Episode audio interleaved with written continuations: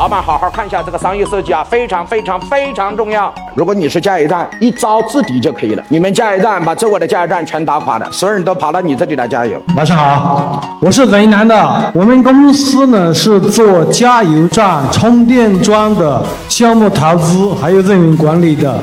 我现在想跟王老师咨询的就是，像我们这个传统的加油站怎么做创新式增长？好了，掌声鼓励一下，一招就可以解决了。加三千块钱的油，一卡里有三千块；第二，再送三千元的本地通；第三，再送三千元的红酒。OK 了，就一招。你们加油站把周围的加油站全打垮了，所有人都跑到你这里来加油。就是加三千块钱的油，一卡里有三千可以加油；第二，再送三千块本地通，本地通就是吃喝玩乐的一张卡。你去我这家餐厅吃饭，吃个大盘鸡可以扫七十九。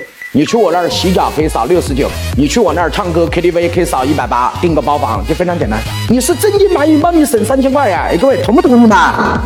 你在这个城市你都要吃喝玩乐都要用的，你不用跟你的朋友拿这张卡凭卡凭积分可以直接换消费，那等于三千块你的油是什么费？告诉我，免费呀！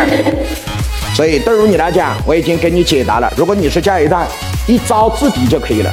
记住，这个成本是零，这个成本是零，怎么玩的不告诉你，不要用你那个脑袋想，你想不明白的，因为你不知道盈利的二十七种方法，你只知道一个产品的什么差价差，其他的一概不知道。至少你做生意到现在为止。